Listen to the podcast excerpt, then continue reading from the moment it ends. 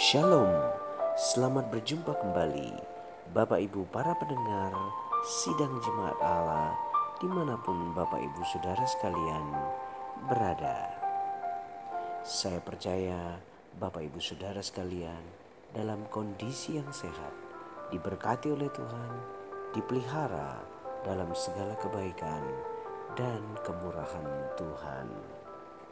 Kita akan segera mendengarkan renungan firman Tuhan dengan judul Rancangan Allah.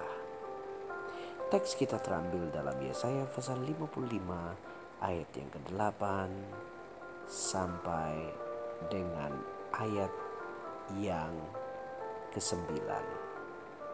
Di situ dikatakan, sebab rancanganku bukanlah rancanganmu dan jalanmu bukanlah jalanku.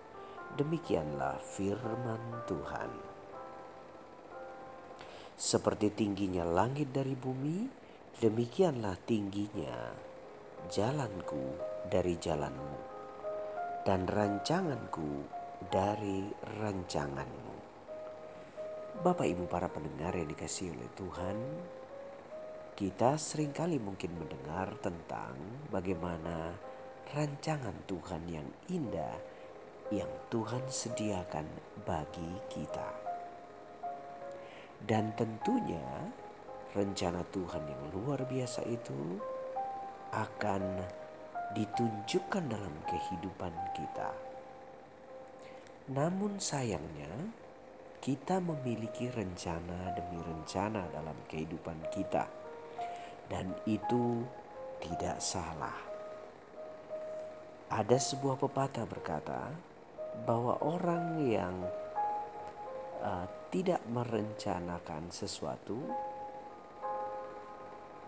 sedang merencanakan kegagalan. Jadi jika kita gagal merencanakan, maka kita sedang merencanakan kegagalan.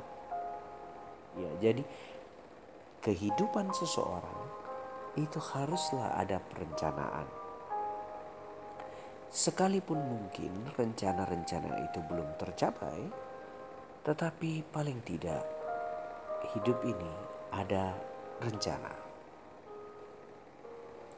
Banyak orang berkata bahwa hidup ini mengalir saja, mengikuti arahnya ke mana.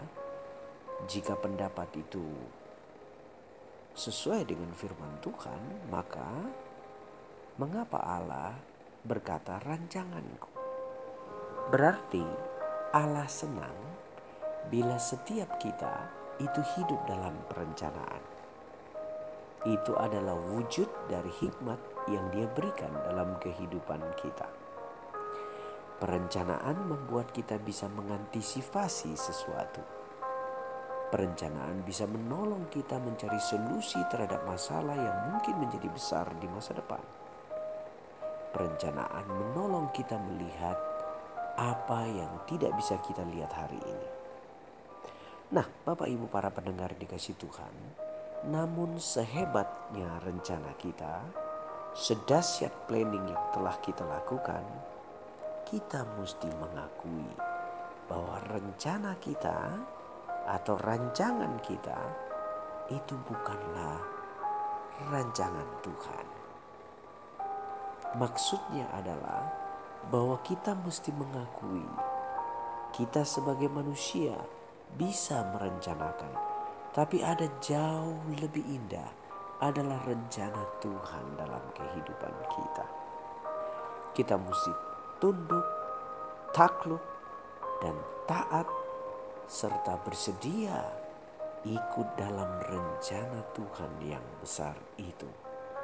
Karena itu Bapak Ibu Saudara sekalian, Apabila rencana kita gagal, bukan berarti ada yang salah dalam kehidupan kita saja, tetapi kita mesti melihat bahwa jalan Tuhan tak terselami. Jalan kita sepertinya terhambat, tertutup, tetapi Tuhan punya rencana yang jauh lebih hebat. Coba bayangkan seperti halnya Yusuf Bapak Ibu Saudara sekalian. Tuhan sudah merencanakan masa depan yang cerah baginya. Tapi lihat apa yang dihadapinya. Ia dimusuhi oleh saudaranya. Ia dimasukin ke dalam sumur. Ia dijual menjadi budak di Mesir dan akhirnya bekerja sebagai kepala budak di rumah Potifar. Dituduh memperkosa istri Potifar, masuk penjara. Sepertinya kegagalan demi kegagalan dalam kehidupannya. Kalau mungkin dia mendengar berita tentang rencana Tuhan di awal hidupnya, dia mungkin akan kecewa dan mungkin akan menjauh dari Tuhan dan berkata Tuhan itu tidak ada. Dia memang rencana kepada saya lewat mimpi tentang bagaimana Tuhan akan memimpin saya menjadi kepala dari saudara-saudara saya. Bahkan orang tua saya pun akan memandang kepada saya. Tetapi itulah jalan Tuhan tak terselami Yusuf memang punya mimpi di masa depan untuk menjadi pemimpin dari keluarganya. Tetapi apa yang dihadapi dalam kenyataannya tidak semulus apa yang diimpikannya.